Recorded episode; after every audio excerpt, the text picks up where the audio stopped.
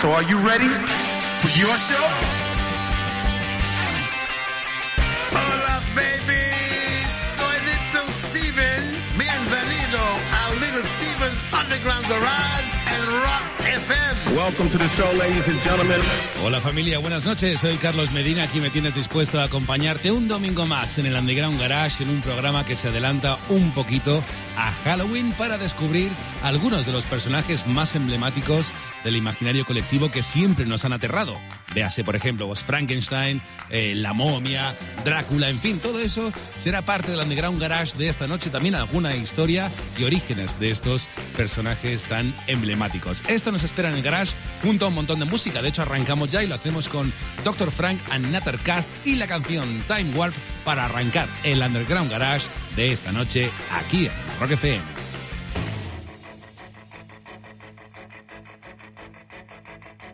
Astounding. Time is fleeting.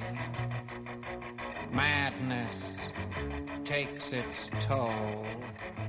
But listen closely. Not for very much longer. I've got to keep control.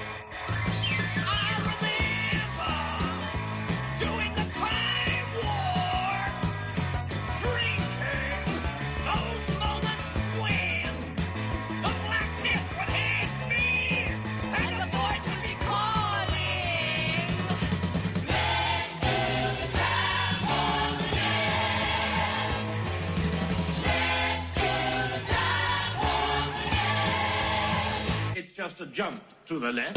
Then it's step to the right. With your hands on your hips.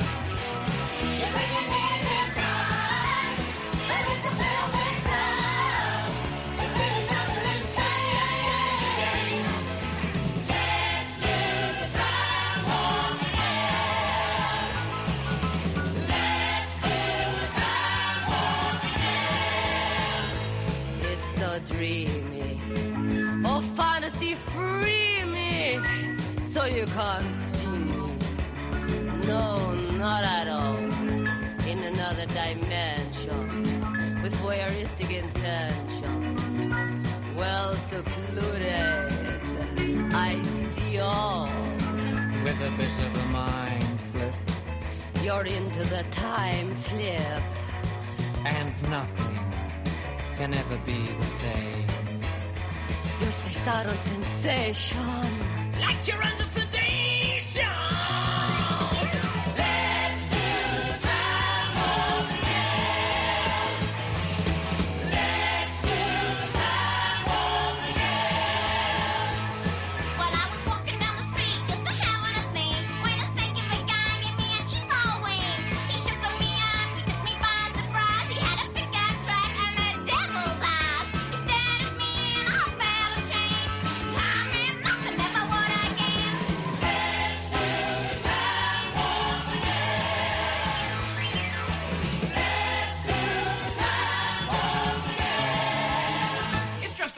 To the left.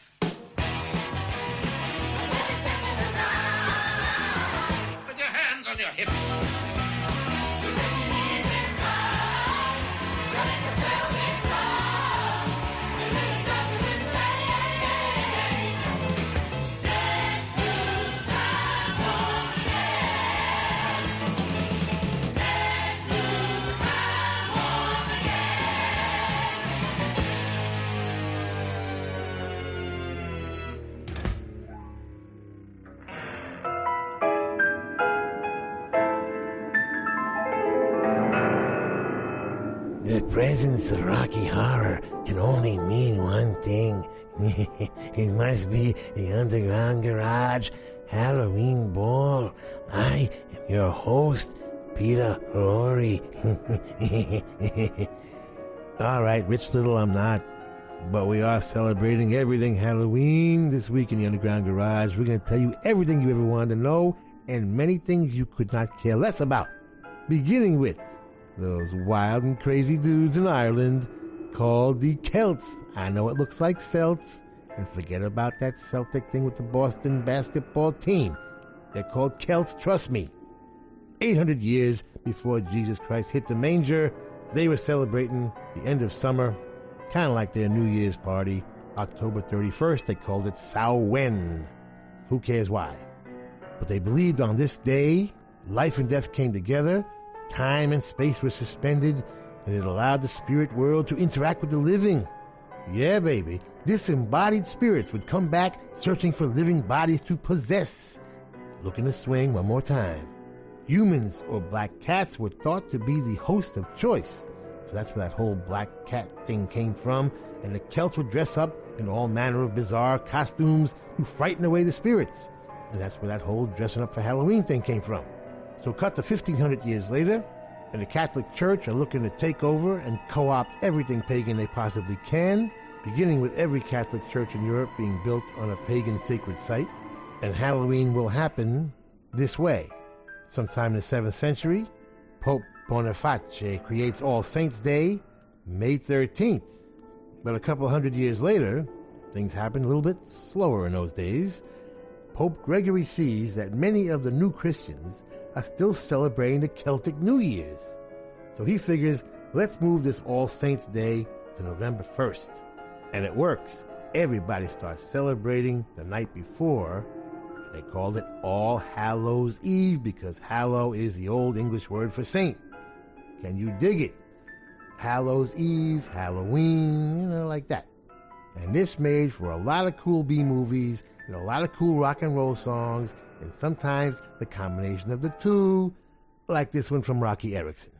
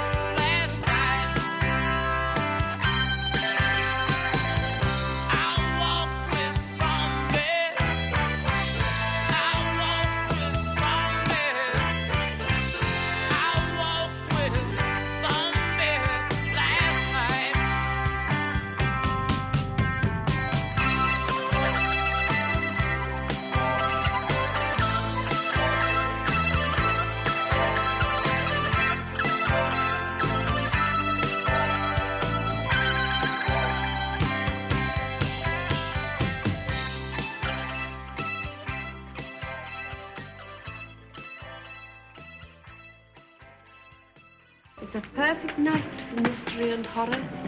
The air itself is filled with monsters.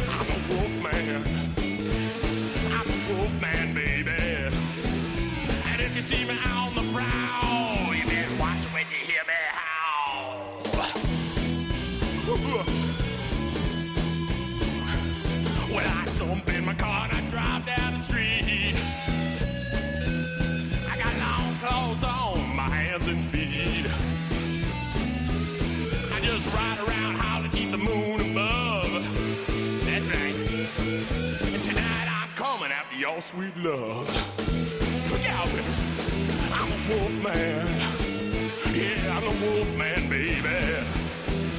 And if you see me on the prowl, you better watch when you hear me howl. Sycamore Pete.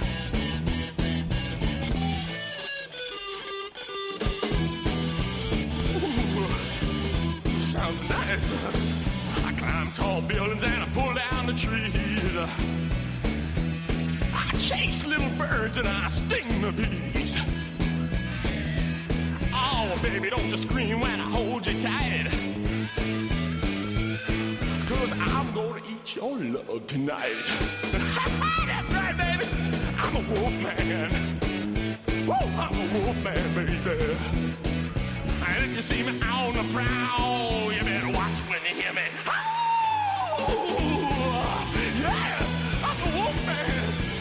I'm a wolf man, baby. Yeah. You look like you could use a bite. And I sure could use a meal. Oh, yeah. Ow, ow. Oh, a chicken fricassee for me. Oh, bring me my steak sauce.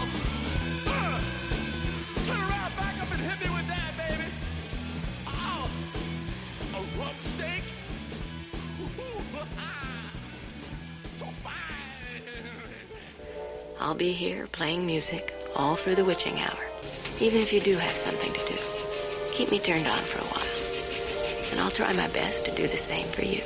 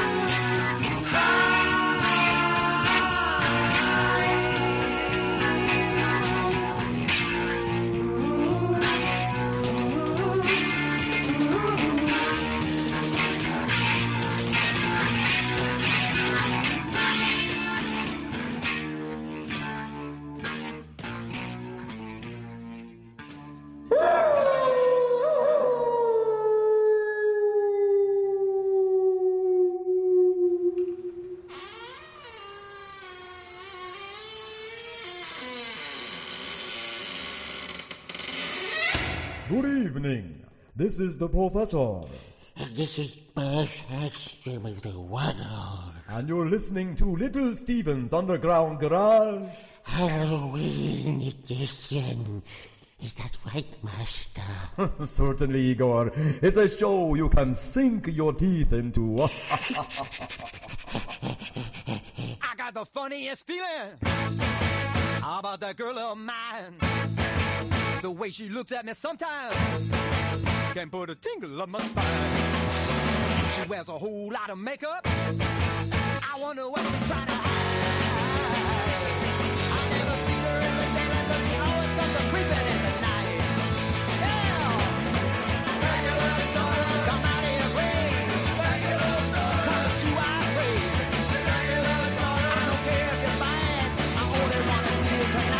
My baby at midnight. She took me back to a place. That's when I met her father.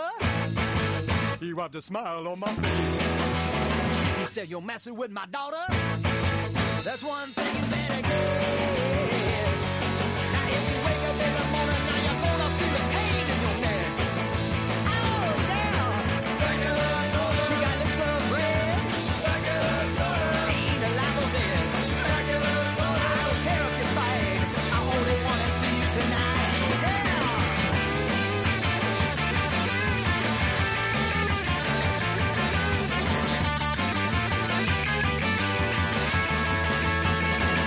said, now, baby, I'm leaving.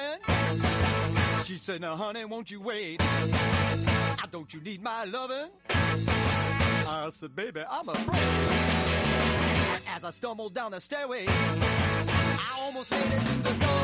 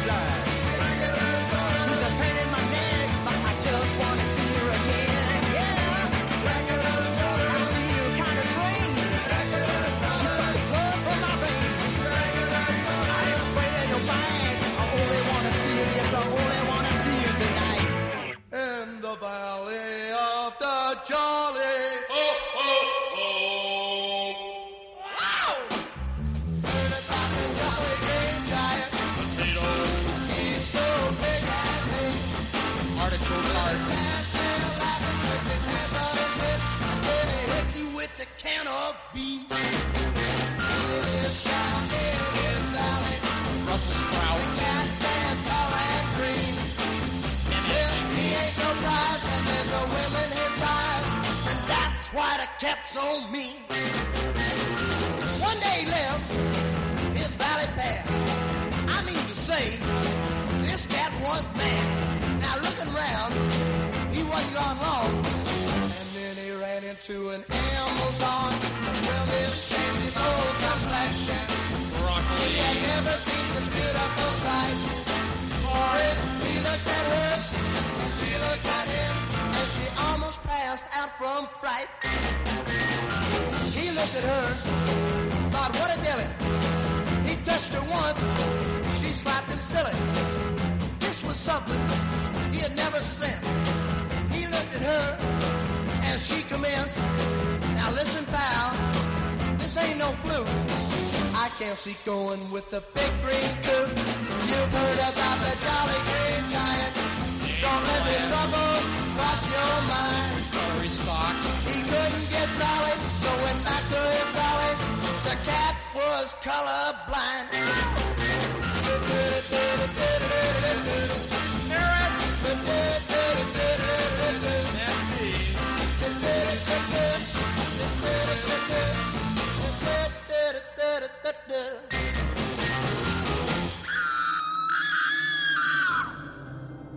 We started our Halloween a Go Go show with Time Warp, performed by Riff Raff and friends from the Rocky Horror Picture Show.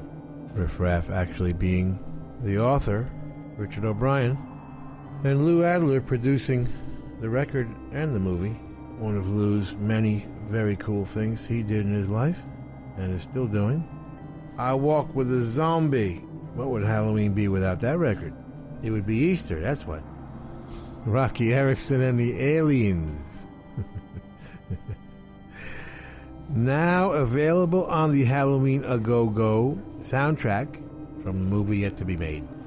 Yeah, get it at all your finest record stores. There's still a few standing. Get in there, baby. I'm the Wolf Man, says Rudi Protrudi. and the Fuzztones, also on Halloween A Go Go. Dr. Jekyll and Mr. Hyde was the Who, courtesy of bass player John Entwistle. B-side of Magic Bus. Those Wacky Woggles with Dracula's Daughter, written by bass player Patrick Buzz Hagstrom O'Connor. Buzz still there with Dan Electro, the Professor, and of course Fleshhammer having replaced Mighty Montague, who we tragically lost way too soon. The Woggles remain one of the great live performing bands on the planet. Jolly Green Giant was the Kingsmen, which they stole from Big Boy Pete by the Olympics, which they covered from the Don and Dewey original. Lynn Easton, the cat that took over the Kingsmen, the drummer that became the singer. Uh, we've told that story many times, and it's a good one. Uh, he ended up sharing credit with Don and Dewey. Well, I guess Lynn provided the Jolly Green Giant lyrics. right. It's trick or treat, baby. Right here in the underground garage. Hello, children. How nice of you to come visit us.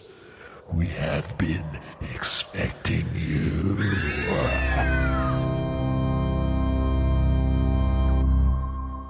Por aquí me tienes de vuelta. Vamos a continuar con este especial de Halloween, en esta ocasión descubriendo algunos de los grandes personajes de terror de la historia, de los más emblemáticos, y en ese sentido también, pues el origen de uno de ellos, el origen, digamos, más eh, biográfico, y luego pues está, lógicamente, el, origen más ficticio. En este caso, vamos a hacer referencia a un lord, a Lord Carnarvon, que eh, a principios del siglo XX, pues tenía la ilusión eh, de poder hacer algún gran descubrimiento en Egipto, porque era su pasión. Egipto y la mitología egipcia eran su pasión y para eso contrató los servicios del arqueólogo Howard Carter. En fin, después de varias expediciones, varias temporadas en Egipto intentando pues eh, encontrar algún descubrimiento eh, asombroso que, que fuera completamente novedoso, estaban ya perdiendo un poquito Lord Carnarvon la paciencia, porque no encontraba ese, ese, gran descubrimiento, los fondos, la financiación, pues empezaba a escasear un poquito y decidió confiar una vez más en Carter, en este arqueólogo, en Howard Carter, que finalmente, el 4 de noviembre de 1922, encontró, y esto es importante, la entrada a una tumba y llegó la pista que anduvo buscando todo el tiempo en esas expediciones a Egipto y en la que nunca dejó de creer. Y fue el 16 de febrero de ese año, de 1922, cuando Carter y su mecenas, Lord Carnarvon, abrieron el sarcófago, ni más ni menos, de Tutankamón, lo cual puede considerarse como uno de los descubrimientos más importantes de la historia, aún hoy fruto de investigación. Pero lo que nos trae hasta aquí realmente es la historia negra que acompañó el hallazgo, porque cuenta la leyenda que el sarcófago de Tutankamón estaba protegido por un hechizo, de modo que aquel que osase a profanarlo estaría condenado a muerte. Lo curioso es que el canario de Carter, que iba en la jaula para comprobar si había gases, como se, hace, se hacía antes en la mina también, gases perjudiciales, eh, lo dejó en la tumba y fue el primero en dar cuenta de la maldición, ya que fue atacado y engullido por una cobra. La cobra, por cierto, simboliza a la, a la diosa Etjo, que es encargada de proteger a los faraones. Y diez meses después fallecería Lord Carnarvon, el mecenas, que había financiado este proyecto. Murió víctima de la picadura de un mosquito. Y después falleció Howard Carter, con lo cual quedó asentado el mito de la maldición de Tutankamón.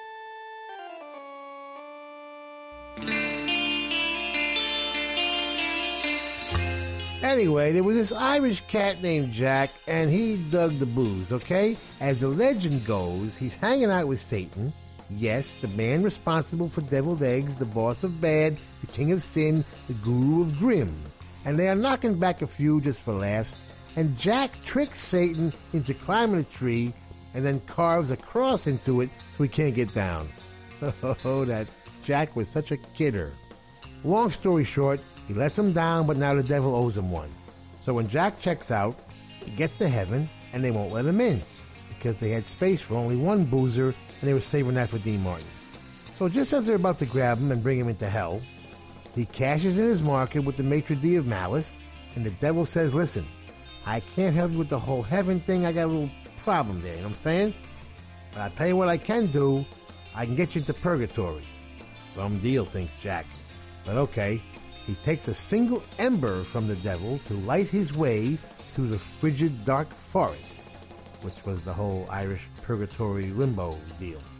So the myth gets a little unclear at this point, but either Jack or the devil puts the lit ember into a turnip to make it glow. You know, a carved out turnip thing.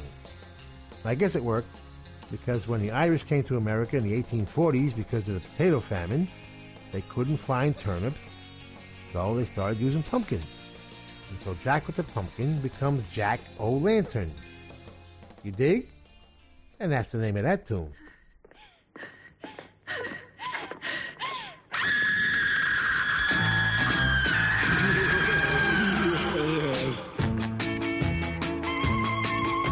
The Ripper, Jack the Ripper. There's a man walks the streets of London late at night.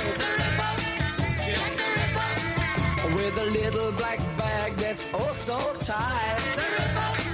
Jack the Ripper. He's got a big black cloak hanging down his back. Jack the Ripper. Well, that's a one big cat that just hate to fight. Jack the Ripper Well, it walks down the street, every girl he meets says your name is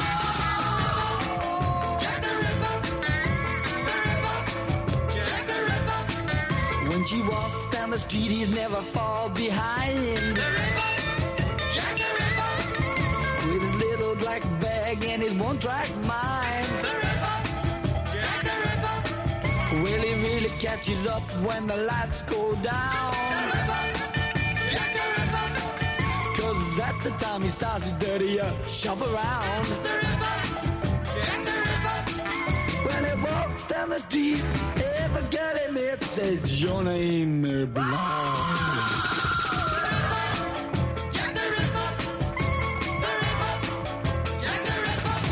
Scotland Yard will never catch him, cause he's a much too clever. He's much too clever. Mm, but if they do, man, they'll get the leather,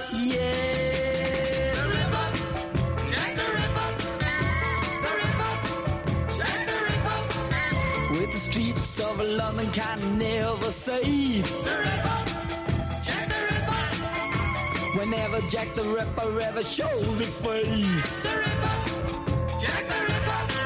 So you pretty little girlies take my advice. The Ripper, Jack the Ripper. And don't walk the streets of London late at night. The Ripper, street, every girl he meets says your name blah blah.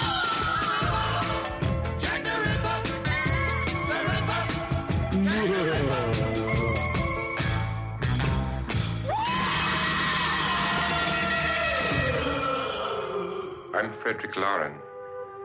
And I've rented the house on Haunted Hill tonight so that my wife can give a party. A haunted house party. She's so amusing. There'll be food and drink and ghosts, and perhaps even a few murders. You're all invited.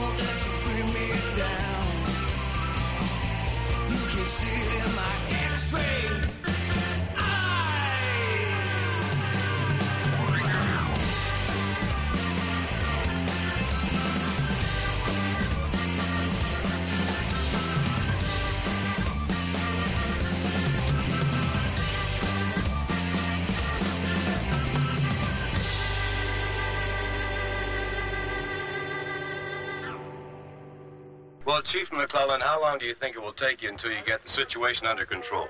Well, that's pretty hard to say. We don't know how many of them there are. We know when we find them, we can kill them. Are they slow moving, Chief? Yeah, they're dead. They're all messed up.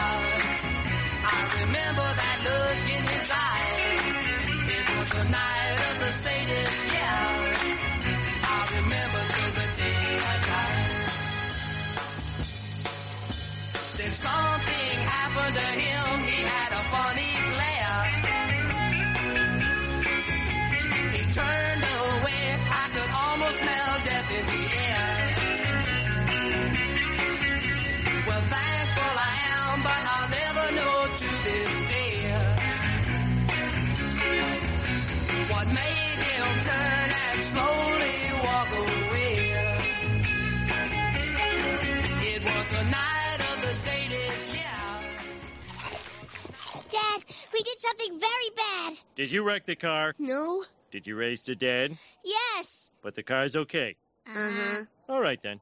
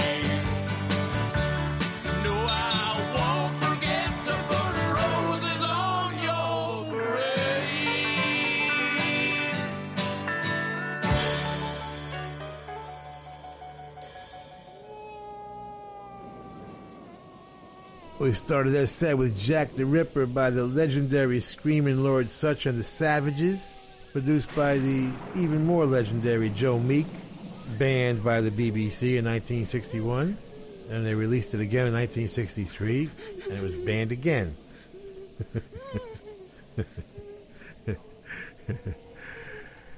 Man with the X-ray eyes from Jarvis Humby out of England.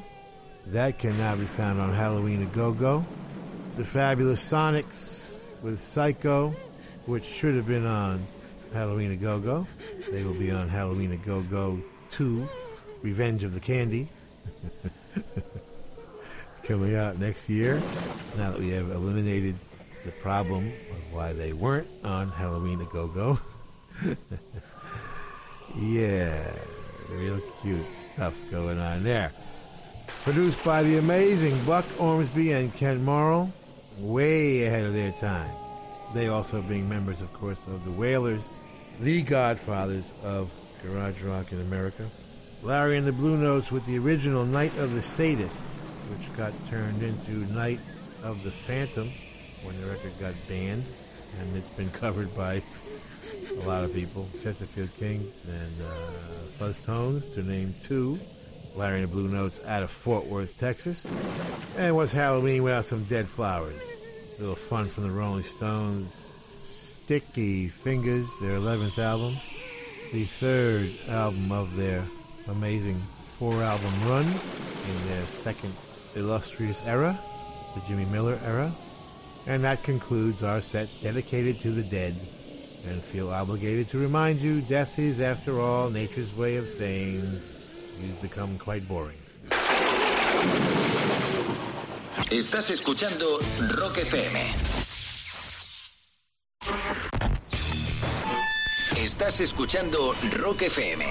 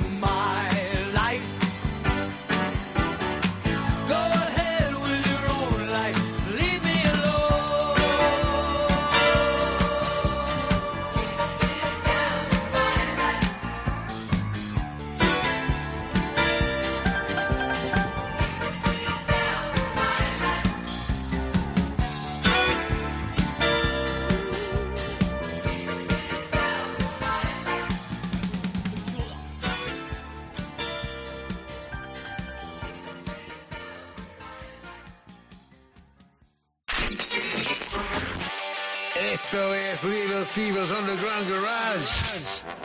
Volvemos en un segundo en Rock FM. Sigues en el Underground Garage aquí en Rock FM celebrando el especial de Halloween. Y si hablamos de personajes de terror, hay uno al que podemos considerar como un clásico, es Drácula. Y quien mejor retrató al personaje fue el escritor irlandés Bram Stoker, quien publicó su gran novela en 1897. Pero para crear la historia, Stoker se basó en varias fuentes. Se cuenta, por ejemplo, que mantuvo varias reuniones con un erudito húngaro que le habló de la, fi- de la figura de Vlad, eh, Vlad Tepes, que era príncipe de Valquia. Tepes se erigió como el, gran muro que luchaba por impedir la expansión del imperio eh, otomano allá por mediados, mediados del siglo XV. Aquel príncipe era bien conocido por todo su reino debido bueno, a las torturas que solía emplear contra enemigos y maleantes. Uno de sus métodos preferidos y por el, por el que era apodado era el empalamiento. Vlad el empalador era su mote.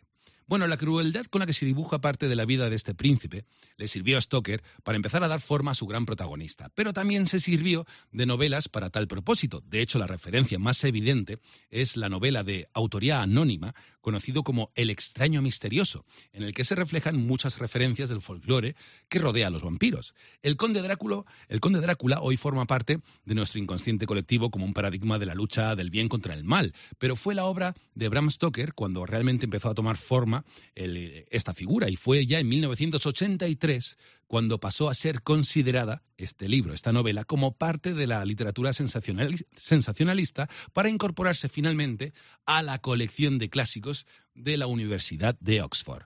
Todo tuyo, Stevie.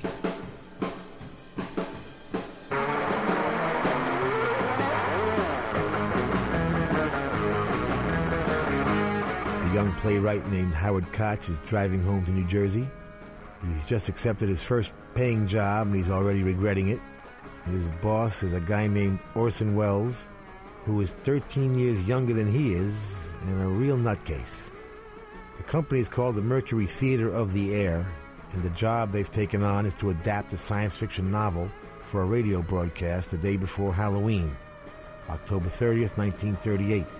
Orson Welles had considered Arthur Conan Doyle's The Lost World and M.P. Shields' The Purple Cloud, which Prince later adapted into a whole career, but in the end went with H.G. Wells' War of the Worlds.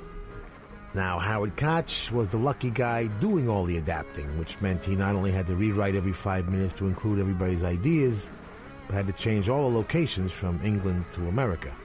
And by the way, after it was all said and done, H.G. Wells so didn't recognize his own work, he demanded an apology and a retraction from all concerned.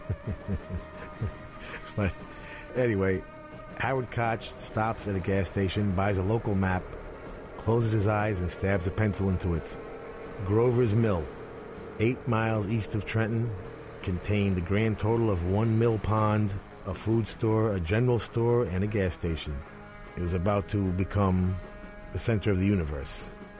You know the situation we got now, the saturation of media everywhere, all kinds of competition for our attention, media people always complaining about our fragmented society and diminishing audience and all that. Well, in 1938, they didn't have that problem. Radio was king, baby. You went out in the field and counted corn stalks or you listened to the radio. That's it. The estimated audience for the War of the Worlds broadcast was 6 million people. and they weren't number one. the number one show at the time was, I swear to God, I'm not making this up, The Charlie McCarthy Show, a ventriloquist act on the radio. you can't make this stuff up. Now, just think about that for a minute. A ventriloquist act on the radio. anyway, 10 minutes into the Charlie McCarthy show, he always had a singer do a song while he polished his dummy or whatever. It is estimated that at that moment, in the most dramatic example of channel surfing ever recorded, somewhere between two and three million people changed the channel and stumbled into what sounded like a news broadcast of Mars attacking the Earth. Here's a little taste. Ladies and gentlemen, ladies and gentlemen, here I am, back of a stone wall that adjoins Mr. Wilmuth's garden. From here, I get a sweep of the whole scene. I'll give you every detail as long as I can talk and as long as I can see. More state police have arrived. They're drawing up a cordon in front of the pit. About 30 of them. No need to push the crowd back now. They're willing to keep their distance. The captain conferring with someone. Can't quite see who. Oh, yes, I believe it's Professor Pierson. Yes, it is. Now, now they've parted, and the professor moves around one side, studying the object, while the captain and two policemen advance with something in their hands. I can see it now. It's a white handkerchief tied to a pole. Flag of truce. If those creatures know what that means, what anything means. Wait a minute, something's happening. Humped shape is rising out of the pit. I can make out a small beam of light against a mirror. What's that? There's a jet of flame springing from the mirror, and it leaps right at the advancing men. It strikes them head on. Lord, they're turning into flames. Now the whole field's caught up by the woods, the barns, the, the gas tanks, tanks of the automobiles spreading everywhere. Coming this way now, about 20 yards to my right. All right, so you get the idea, right? There were four disclaimers during the broadcast, but if you tuned in after the first one, which opened the show, the second one wasn't until 40 minutes later. By then, thousands of people were in a total panic. The roads were filled leaving town, bridges in gridlock, thousands hiding in cellars buying guns, wrapping their heads in wet towels to protect themselves from Martian poison gas. We've heard all these stories. But did you know that the whole thing was a psychological warfare experiment conducted by the Princeton Radio Project? The effects of the broadcast were studied and published in a book titled The Invasion from Mars A Study in the Psychology of Panic. Interesting experiment at a lot of folks' expense.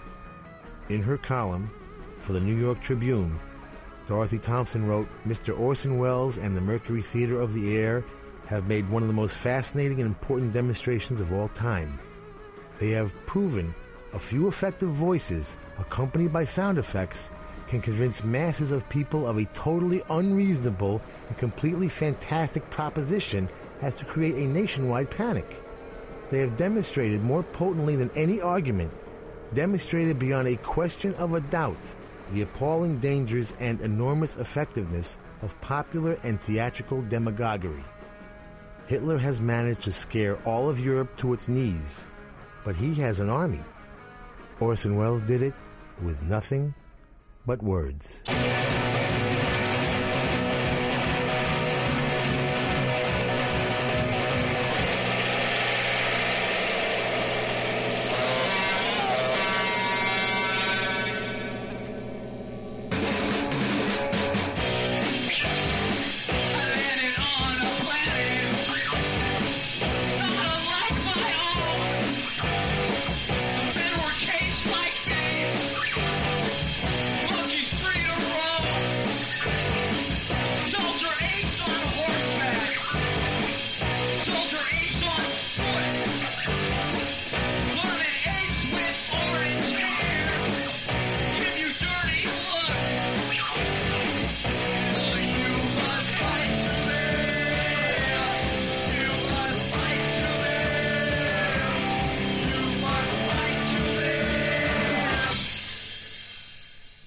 Planet of the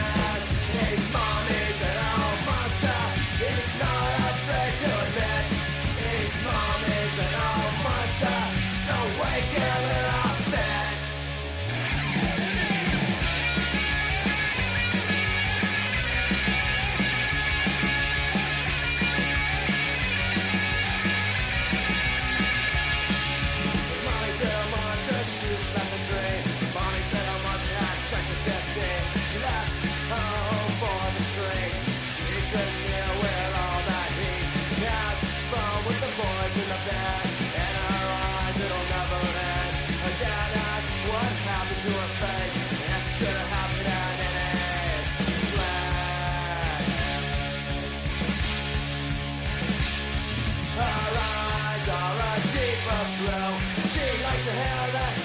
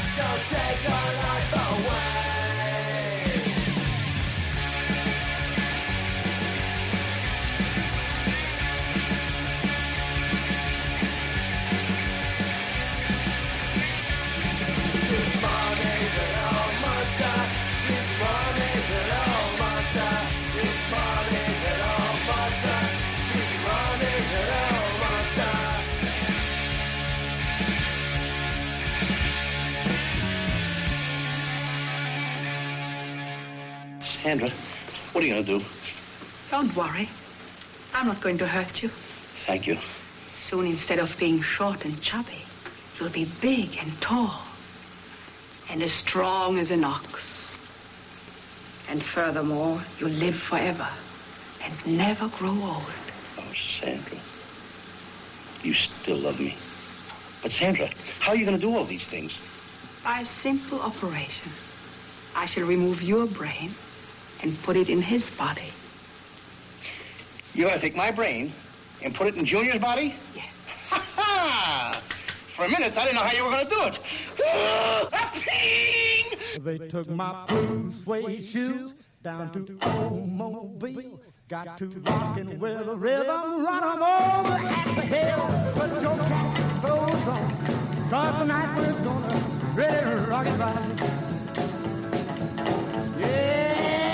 Put your cat clothes on, cause tonight we're gonna bob 'em right. Well, I slick up myself till I, I look like a dilly.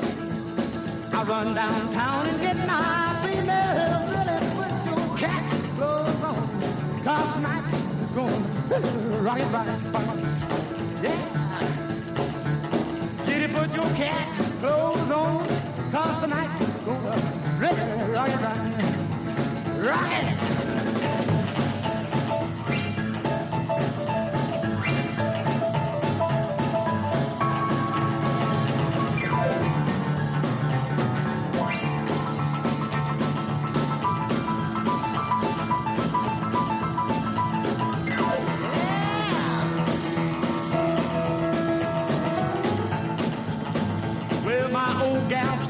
Easy, for all the Hellcats know.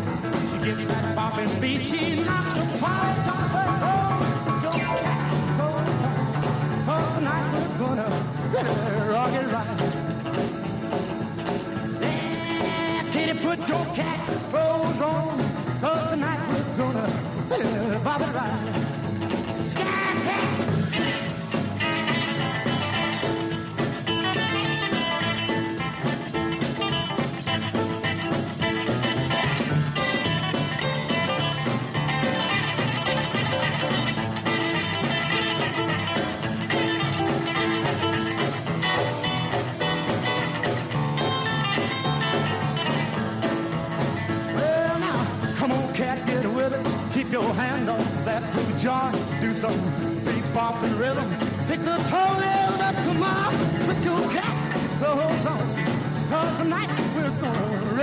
really rock it right. Bump, bump, rock it right.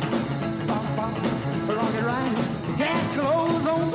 Cause tonight we're gonna try to rock it right. Well, cat, cat, cat coat. Cat, cat, cat coat. Cat, cat, cat coat. Cat, cat, clothes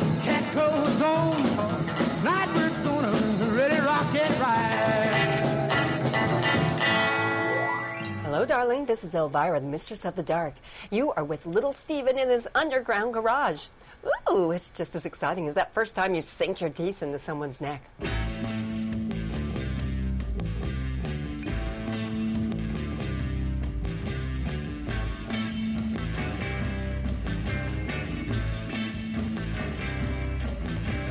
Mr. America, walk on by your schools that do not teach.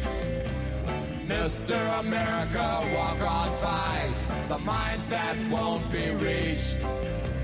Mr. America, try to hide the emptiness that's you inside. But once you find that the way you lied and all the corny tricks you tried will not forestall the rising tide of hungry freaks, daddy.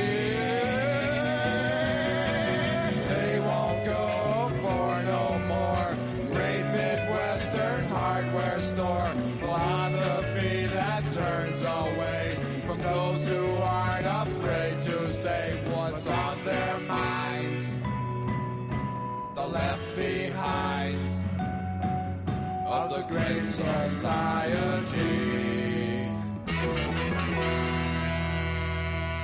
Mr. America, walk on by your supermarket dream. Mr. America, walk on by the liquor store supreme. Mr. America, try to hide the product of your savage pride, the useful minds that it denied. Shrugged and stepped aside, you saw their clothes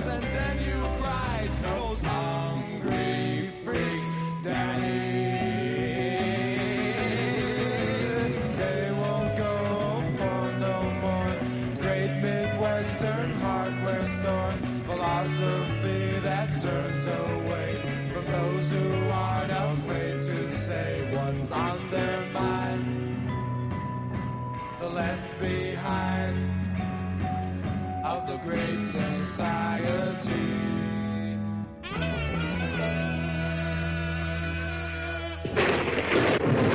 It's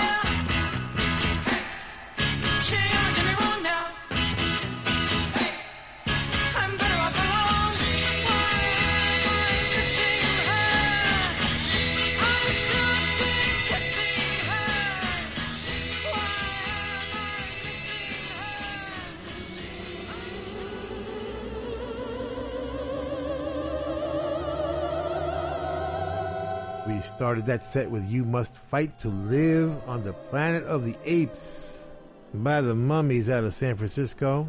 Larry, Maz, Trent, Russell, somebody reach us.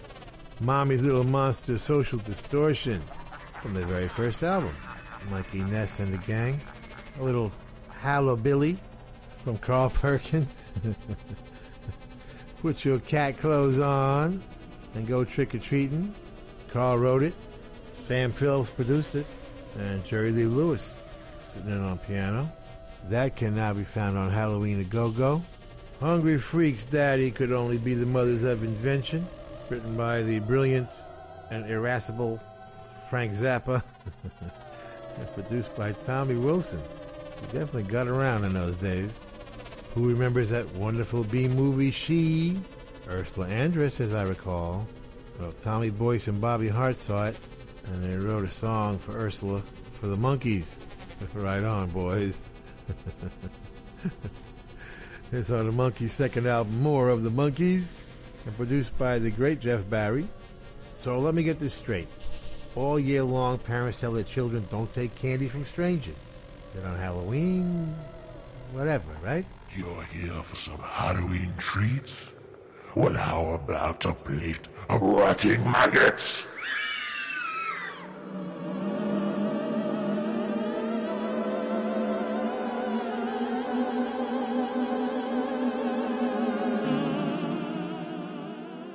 Por aquí me tienes de nuevo. Llegó uno de los grandes momentos del Underground Garage, como es descubrir juntos la música que más le ha llamado la atención a Little Steven estos últimos días. Esta noche, la canción más chula de la semana la protagoniza una vieja conocida del garage, como es la banda Soraya, quienes presentan Secret Medicine como la más chula de la semana.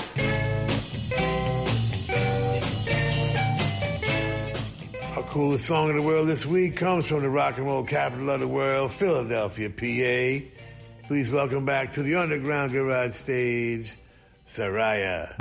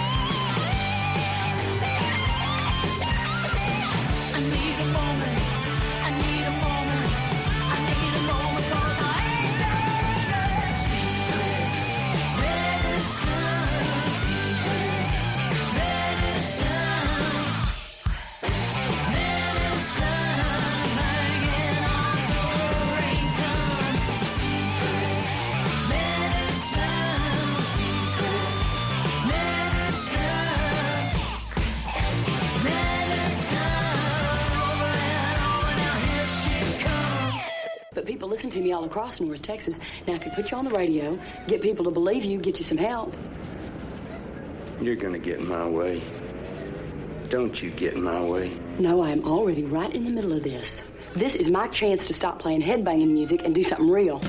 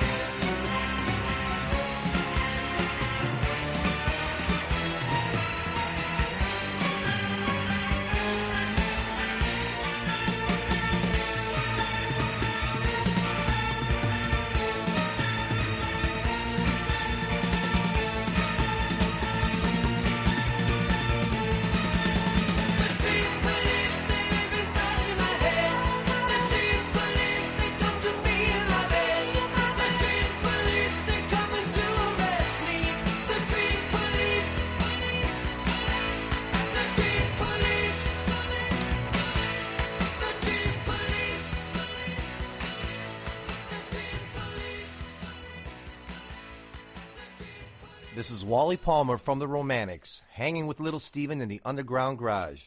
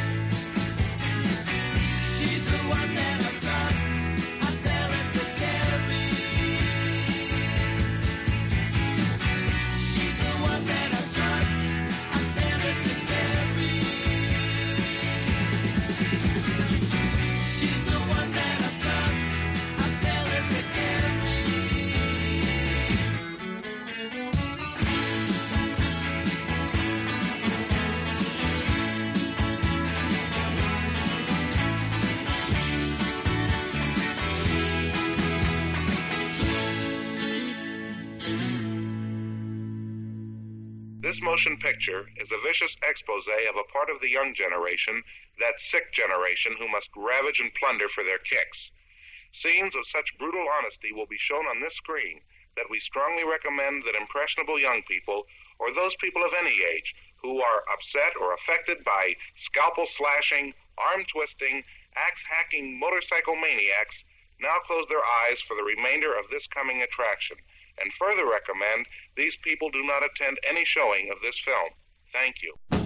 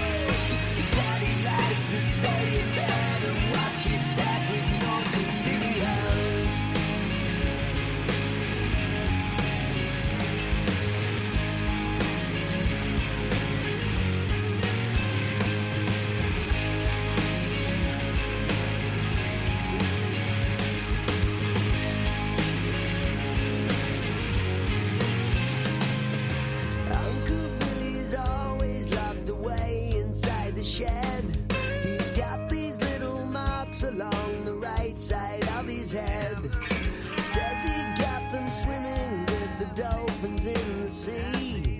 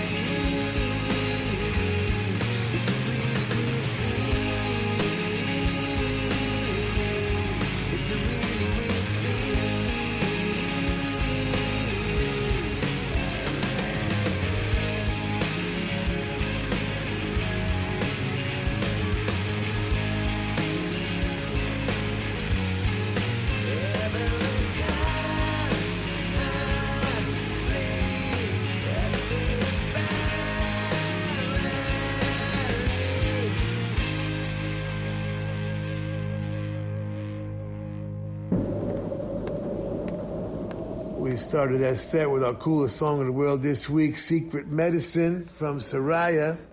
The album is Bloom, written by Zuzu, Travis, and Jeff. Jeff being producer Jeff Sanoff, also engineers in his spare time. Zuzu and Travis, joined by Brianna and Mike Dudlovich and John Hildenbrand. Yet another cool track from uh, one of the great new bands of the world, Soraya. Our cool song in the world this week, Secret Medicine. Dream Police from the very cool Cheap Trick out of Rockford, Illinois. Title track of their fourth album.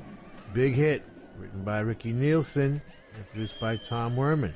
Over to Detroit for the Romantics. Oh, celebrating Halloween Carrie style. Tell it to Carrie. Wally Mikey and original drummer Jimmy Marinos writing that one. And we moved over to Chicago for one of our favorite bands, Shadows of Knight. who captured Carrie's state of mind right after that paint hit her on the head. Alone. Very cool track, written and produced by Joey Levine and Chris Resnick. And Weird Scene close us out, Mr. Brown. Don't go nowhere. We got some more scary stuff coming up.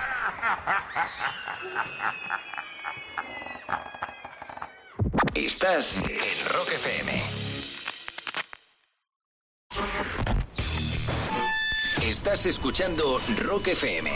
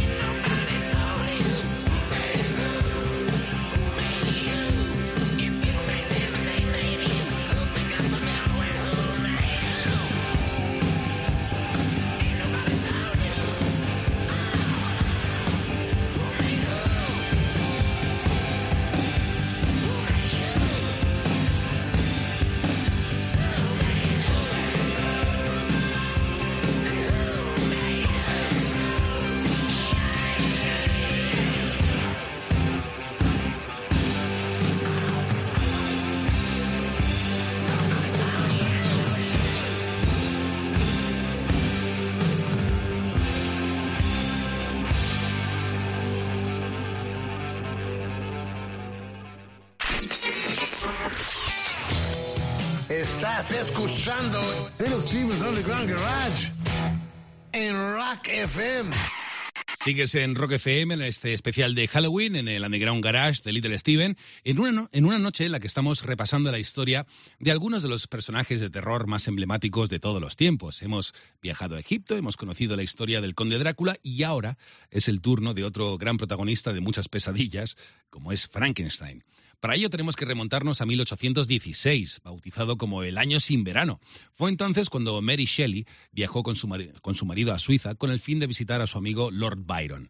Allí fue cuando surgió la idea para crear Frankenstein. Y es que todo comenzó cuando Lord Byron retó a su médico personal, que era un tal John Polidori, y al matrimonio Shelley, a escribir unos relatos de terror.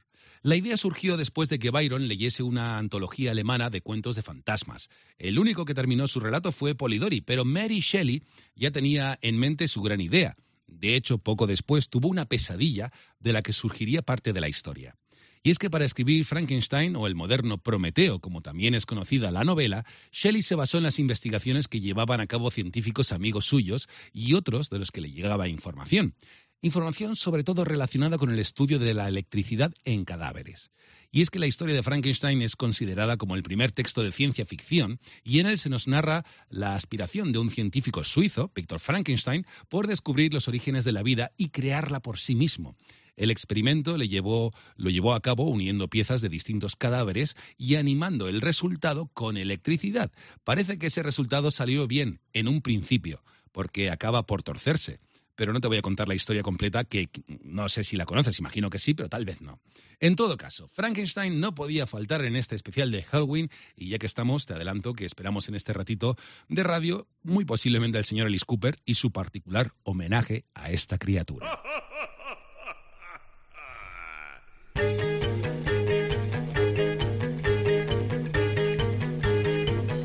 Hello there, this is Saturday. Welcome back to the eerily cool Halloween edition of Little Steven's Underground Garage. Thank you there, Zacherle, One of my heroes growing up, along with Soupy Sales and Maynard G. Krebs and the Three Stooges. No wonder I'm a freak. So, speaking of which, there's a couple of different stories on the origins of trick or treating, and I like this one. This can get a little confusing, so get out your scorecards. November 1st is All Saints' Day, right? So any saint ordained by the Catholic Church who didn't get their own day got thrown in there together and they celebrated with all the other saints. The next day, November 2nd, is All Souls' Day.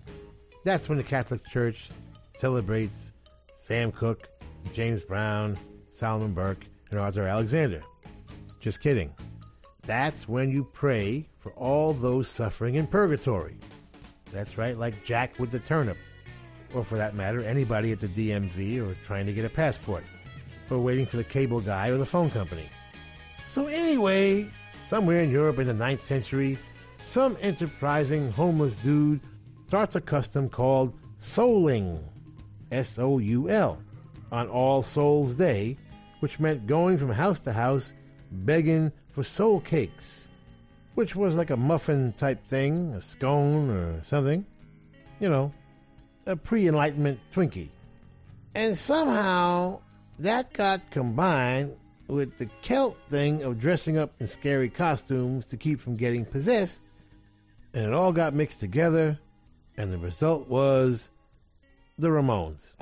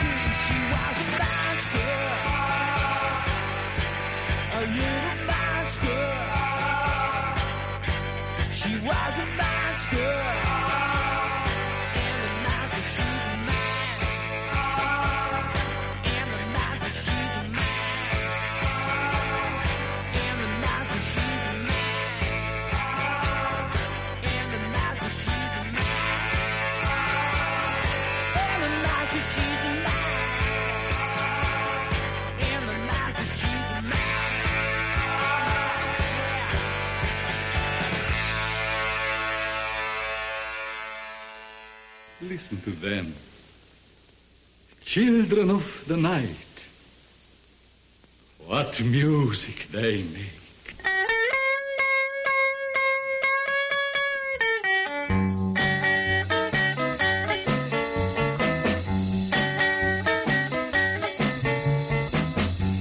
A dinner was served for three at Dracula's house by the sea. The orders were fine, but I choked on my wine when I learned that the main course was me.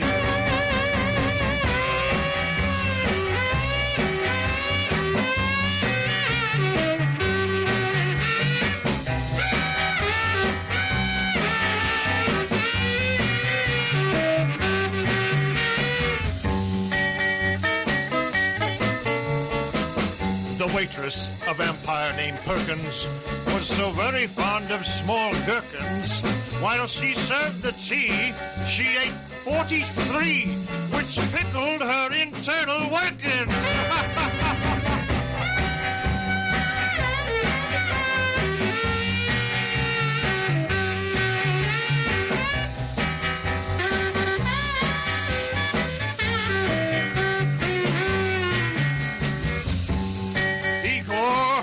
the scalpels go on the left with the pitchforks. Igor, Igor.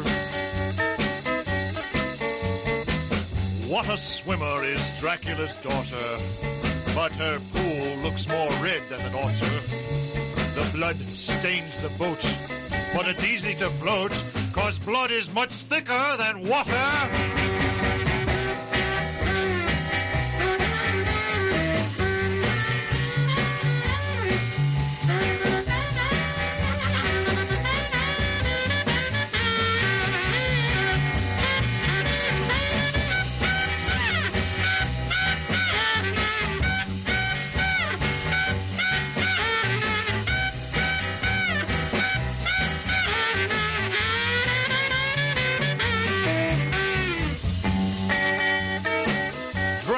old friend. How are things in Transylvania?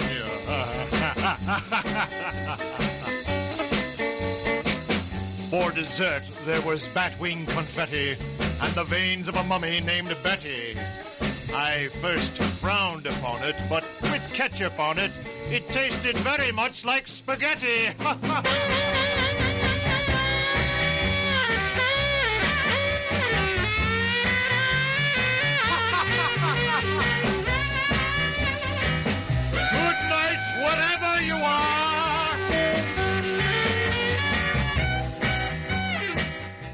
Hi, this is Davie Allan. You're with Little Steven, who's scaring up some cool sounds for Halloween in the underground garage. You better ask my mama how to make a monster.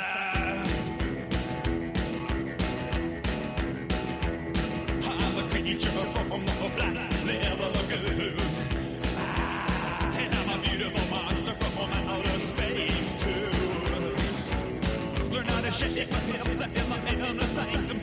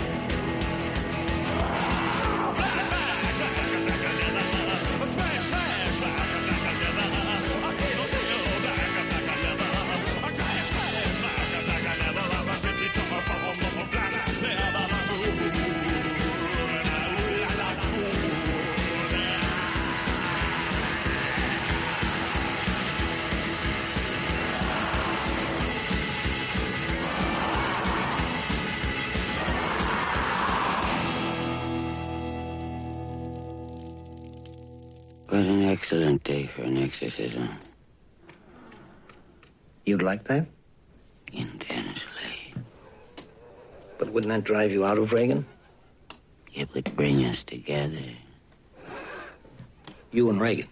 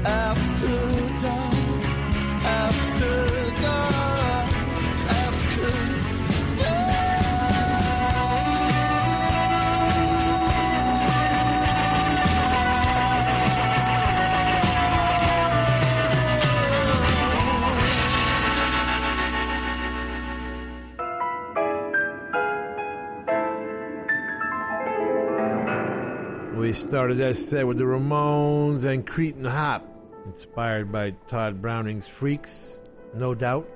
Back to Australia for the stems. She's a monster, now available on Halloween a Go Go. Oh, yeah, it's a hell of a collection. No pun intended. Don Mariani at his best. Our hero, John Zacherle, Dinner with Drac, Part 1. Had two versions of that. One got banned. Guess which one we played? That's right. well, he's the coolest. Known as the Cool Ghoul, as a matter of fact. Speaking of cool ghouls, the Cramps and the creature from the Black Leather Lagoon, co written by Poison Ivy and Lux Interior. Ivy producing that one. And we ended the way the sensual revelry ended in that fantastically cool flick from dusk till dawn. I've mentioned it before, but it was the first time I ever saw George Clooney. I thought I just discovered this guy. What a cool actor this guy is, I thought. Anybody ever heard of him? he had like a hit TV series for like 20 years. It's a. I don't know. After Dark, the track, by the way. Tito and Tarantula. Now I have to face stupid reality again. We want to thank the Hard Rock cafes, hotels, casinos, and the Seminole coolest Indian tribe ever for being our sponsor from day one. And I want to thank all of the Hard Rock employees around the world as we stop in and do our DJ thing when we're on the road. Nicest people in the world, in addition to the best food. And someday will be a rock and roll circuit. I'm never going to give up on that. We want to thank Premier Networks, our new syndicator, Julie Talbot, Rick Bucchietti, Tanya Juhaz, and Corey Neal. Forgive the pronunciation. I'll get it right eventually. And if you're in need of any guitars or amps or tambourines, go see Andy Babiuk. I want to thank our, is Intrepid the word? Is that an aircraft carrier? Dennis Mortensen, who puts the show together every week in spite of the odds. Uh, Go to undergroundgarage.com if you've missed any of our last 750 shows. and uh, Facebook and Twitter and at Stevie Van Zandt. You can talk to me personally. And thank you, Alan Freed. We'll see you all next week. And that's the name of that tune. Ciao, baby. Nice ride. Go back to Jersey, you moron!